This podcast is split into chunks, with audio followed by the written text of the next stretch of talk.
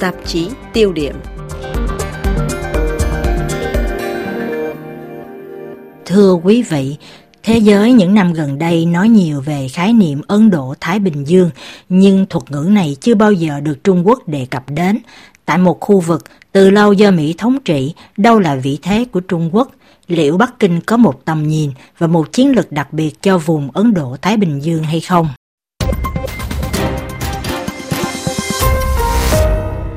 Đối với nhiều nhà quan sát, đây là một điểm thú vị. Nghiên cứu các phiên bản sách trắng quốc phòng của các năm 2017 và 2019, người ta nhận thấy không một lần nào Bắc Kinh đề cập đến Ấn Độ-Thái Bình Dương. Không những thế, Bắc Kinh thường xuyên chỉ trích mạnh mẽ về khái niệm này khi cho rằng đây là một hình thức vây hãm của phương Tây, đi đầu là Mỹ nhằm vào Trung Quốc. Nhưng điều đó không đồng nghĩa với việc Bắc Kinh không có chính sách Ấn Độ-Thái Bình Dương. Theo ông Tongi Trier de Suilander, giáo sư ngành quan hệ quốc tế, trường Đại học Công giáo Louvain ở Bỉ, thì trên thực tế, Trung Quốc đã dùng lại logic của khái niệm này qua việc xây dựng một tầm nhìn chiến lược kết nối hai vùng, châu Á-Thái Bình Dương, khu vực ưu tiên, vùng ảnh hưởng tự nhiên và Ấn Độ Dương, khu vực mà Trung Quốc tìm cách gia tăng sự hiện diện như tại Maldives, Seychelles, Sri Lanka, vân vân. Vùng châu Á-Thái Bình Dương xuất phát từ Hoàng Hải, băng qua biển Hoa Đông và eo biển Đài Loan, để rồi đi xuống Biển Đông là khu vực mà Bắc Kinh có yêu sách chủ quyền nhiều nhất. Từ góc nhìn quân sự, khu vực này tạo thành tuyến phòng thủ đầu tiên Chính sách này của Trung Quốc được thể hiện rõ qua việc xây dựng và quân sự hóa nhiều đảo nhân tạo hay tự nhiên như tại quần đảo Trường Sa, bãi cạn Scarborough ở Hoàng Sa, vân vân. Trong một mục tiêu dài hạn đến năm 2049, từ tuyến phòng thủ đầu tiên này, Trung Quốc có thể triển khai đến chuỗi đảo thứ hai, quần đảo Ogasawara, Saipan và Guam, và thậm chí có thể thiết lập tuyến phòng thủ thứ ba gần Hawaii. Trong khuôn khổ tham vọng này, Bắc Kinh phát triển một chiến lược chống xâm nhập và vô hiệu hóa các căn cứ quân sự tiền tuyến của Mỹ nhằm ngăn chặn mọi ý đồ triển khai sức mạnh nào của quân đội Mỹ liên quan đến Ấn Độ Dương. Ở Trung Quốc, những người theo trường phái Alfred Mahan, một sĩ quan hải quân, nhà sử học và chiến lược gia hải quân người Mỹ thế kỷ 19, tỏ lập trường rất rõ ràng, xin trích. Ai kiểm soát được Ấn Độ Dương sẽ làm chủ được châu Á. Ấn Độ Dương là lối thông ra bảy vùng biển trên thế giới. Vận mệnh của thế giới trong thế kỷ 21 sẽ do Ấn Độ Dương định đoạt. Thế nên đối với Trung Quốc, việc hiện diện tại Ấn Độ Dương trở nên thiết yếu do đó là những tuyến hàng hải đến châu Phi và Trung Đông để nhập khẩu nguyên nhiên liệu và đi đến châu Âu để xuất khẩu hàng gia công. Hệ quả là Trung Quốc tăng cường hiện diện quân sự như mở căn cứ quân sự ở Djibouti hay hiện diện quân sự ở cảng Wada, Pakistan.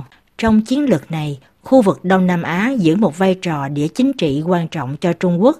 Điều này được thể hiện rõ qua việc phát triển chính sách những con đường tơ lụa mới của Bắc Kinh.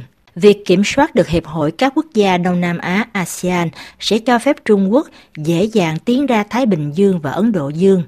Một điểm khác cho thấy tầm quan trọng của khu vực là eo biển Malacca, nút thắt yết hầu này có thể đẩy Trung Quốc rơi vào thế yếu nếu hạm đội Mỹ phong tỏa vùng biển, chặn đường tiếp nhiên liệu cho Bắc Kinh trong trường hợp xảy ra xung đột với Washington. Để giảm thiểu nguy cơ này, Trung Quốc phải tăng cường hiện diện trong khu vực và nhắm đến việc hộ tống các tàu hàng Tuy nhiên, điều này có nguy cơ dẫn đến phản ứng quân sự từ một số nước Đông Nam Á xem chính sách này của Bắc Kinh như là một mối đe dọa cho an ninh quốc gia.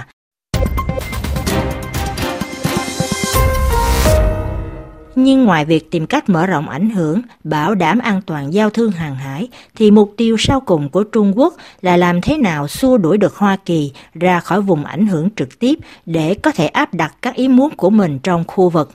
Trả lời phỏng vấn cho tạp chí DSI số đặc biệt tháng 10-11 năm 2023, nhà địa chính trị Valery Nikke, chuyên gia về Trung Quốc và Đông Nam Á, từng nhận định như sau. Đây sẽ là một thắng lợi lớn cho Trung Quốc nếu nước này thuyết phục được các quốc gia ở trong khu vực rằng Hoa Kỳ không có chỗ ở trong vùng và làm cho Mỹ nhận thấy là việc quyết định phiêu lưu xung đột với Trung Quốc sẽ trả một cái giá rất đắt. Do đó, mọi nỗ lực của Trung Quốc là tập trung cho cuộc chiến thông tin, cuộc chiến gây ảnh hưởng và nhất là phát triển một đội quân hùng mạnh nhất thế giới từ đây đến năm 2049 theo như mục tiêu đề ra của Chủ tịch Trung Quốc Tập Cận Bình. Chuyên gia quân sự ông Matthew Duchatel, giám đốc chương trình châu Á, Viện Montaigne cho rằng để hiểu rõ những tham vọng quân sự này của Trung Quốc, cần phải lòng sự việc trong hồ sơ Đài Loan. Cuộc khủng hoảng eo biển Đài Loan lần thứ ba năm 1995-1996 là động lực thúc đẩy chương trình hiện đại hóa quân đội giải phóng nhân dân PLA trong nhiều lĩnh vực. Mục tiêu là nhằm có được khả năng đánh gục Đài Loan bằng vũ lực, đồng thời có thể ngăn chặn Mỹ can thiệp tiếp cận các chuỗi đảo đầu tiên. Trong một kịch bản tốt nhất, khả năng chống xâm nhập của Bắc Kinh đủ ngăn cản Hoa Kỳ can thiệp, nhưng trong một kịch bản tồi tệ thì đối đầu trực tiếp giữa Mỹ và Trung Quốc có thể xảy ra. Do vậy, ông Tập Cận Bình, nhân kỳ đại hội đảng lần thứ 19 đã tuyên bố rằng Trung Quốc phải có một đội quân tầm cỡ thế giới từ đây đến năm 2050. Điều đó cũng đồng nghĩa với việc Trung Quốc phải có một quân đội chiến lược ngang vai ngang vế với Hoa Kỳ. Năm 2023, Trung Quốc dành đến 225 tỷ đô la cho quốc phòng, tăng hơn 7%, một mức tăng cao nhất tính từ năm 2019. Đương nhiên, Hoa Kỳ vẫn là cường quốc quân sự hàng đầu thế giới, với mức ngân sách quốc phòng hàng năm dành ra là gần 800 tỷ đô la, chiếm đến 39% tổng chi tiêu quân sự toàn cầu. Nhưng từ năm 2010, Trung Quốc đã có mức ngân sách quốc phòng đứng hàng thứ hai trên thế giới. Nhà địa chính trị Fabrice Ravel nhận định như sau. Et là, si on regarde la progression, ce qu'on constate, c'est que le budget chinois est en constante progression depuis. Từ 26 năm qua, ngân sách quốc phòng của Trung Quốc tăng đều đặn. Đây là điều không thể tưởng. Chưa có một nước nào trên thế giới có một sự tăng trưởng trong một quãng thời gian dài như thế. Nhất là mức tăng này chiếm đến gần 500% ngân sách. Đây thực sự là điều đáng quan tâm. Trong quá trình hiện đại hóa quân đội này, Trung Quốc dành ưu tiên cho hai thành tố chính. Thứ nhất là lực lượng hải quân, từ một lực lượng bảo vệ bờ biển, phòng thủ, Hải quân Trung Quốc biến thành một lực lượng hải dương, có thể triển khai xa bờ và làm chủ nhiều loại tàu chiến tân tiến, mang tính biểu tượng cao, theo như nhận định từ nhà địa chính trị Fabrice Ravel. Parce que pour la première fois, la marine américaine considère qu'elle est dépassée en termes d'effectifs. On estime qu'il y a 297 navires de combat américains contre Lần đầu tiên, Hải quân Hoa Kỳ cho rằng Trung Quốc đang qua mặt Mỹ về số lượng.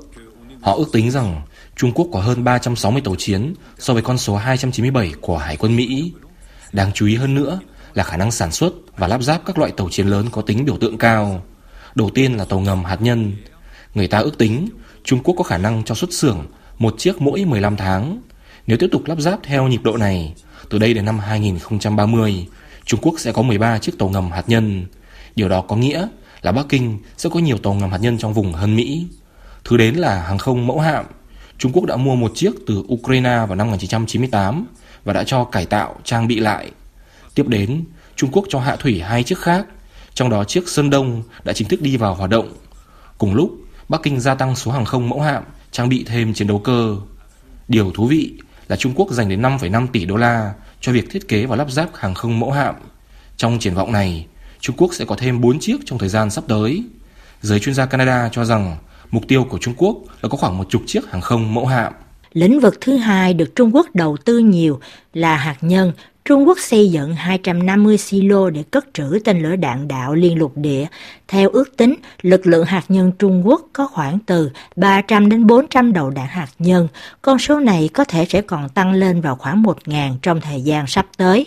Emmanuel Veron, chuyên gia về Trung Quốc đương đại, trên đài France Culture ngày cuối năm giải thích thêm rằng, cùng với Nga và Mỹ, Trung Quốc là quốc gia duy nhất sở hữu bộ bay hạt nhân chiến thuật. C'est la composante aérienne, aéroportée, avec des bombardiers stratégiques.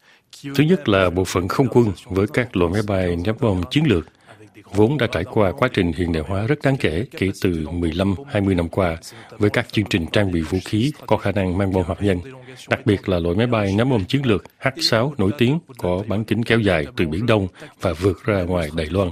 Đây thật sự là một vấn đề chiến thuật, đòi hỏi sự kết hợp các chiến lược ở châu Á-Thái Bình Dương với thành phần này. Thứ hai là thành phần trên bộ thông qua các silo nằm ở vùng phía Tây rộng lớn của Trung Quốc, rồi ở những địa điểm khác được xếp vào diện bí mật. Cuối cùng, có lẽ phức tạp hơn, khó khăn hơn là răng đe hạt nhân trên biển, tức là bằng tàu ngầm mang tên lửa đạn đạo hạt nhân, tương đương với SSBN của Pháp, đóng tại căn cứ Long Island ở Brest. Và thành phần này phức tạp hơn, tinh vi hơn bởi vì nó đòi hỏi cả khả năng chuyên chở, khả năng tàng hình của tàu ngầm và do vậy đòi hỏi các công nghệ đặc biệt tiên tiến cũng như khả năng trang bị một tên lửa trên tàu có hiệu quả, độ chính xác cao và có tất cả sự tinh tế của một tên lửa hạt nhân có thể mang nhiều đầu đạn. Đây là một trong những vật thể phức tạp nhất trong hệ thống vũ khí.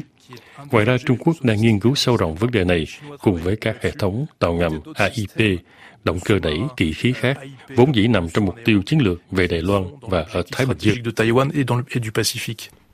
Một điểm khác cũng gây ngạc nhiên cho giới quan sát Trung Quốc giờ là quốc gia duy nhất trên thế giới có một nền công nghiệp vũ khí có thể sản xuất tất cả các loại hệ thống vũ khí cùng một lúc. Rõ ràng Bắc Kinh trong logic tăng cường năng lực quân sự trong tất cả các lĩnh vực, mục tiêu là nhằm có được một thế ưu tuyệt đối ngay trong lòng chuỗi đảo phòng thủ đầu tiên. Nhưng đồng thời Trung Quốc cũng phát triển các khả năng triển khai bên ngoài nhằm bảo vệ các lợi ích ngoài vùng Đông Á. Nhìn chung, Bắc Kinh đã thiết lập một số điểm thiện chiến có thể gây khó khăn cho Mỹ trong trường hợp xảy ra xung đột. Mathieu Duchatel dẫn ví dụ năng lực chống tàu chiến tầm xa của Bắc Kinh. Đây thật sự là một mối đe dọa nghiêm trọng cho các chiến dịch quân sự của Hải quân Mỹ trong vùng. Nếu nhìn trên một không gian rộng, toàn vùng Ấn Độ-Thái Bình Dương với sự hợp tác của các đồng minh và các đối tác khu vực thì hiện nay Hoa Kỳ đã xây dựng được một không gian thống lĩnh đối phó với các năng lực quân sự của Trung Quốc. Dù vậy, giới chuyên gia cũng có chung một nhận định, một trong số các điểm yếu quan trọng của quân đội Trung Quốc hiện nay là thiếu kinh nghiệm chiến đấu. Trận chiến sau cùng Trung Quốc tham gia là cuộc chiến biên giới Việt Nam năm 1979.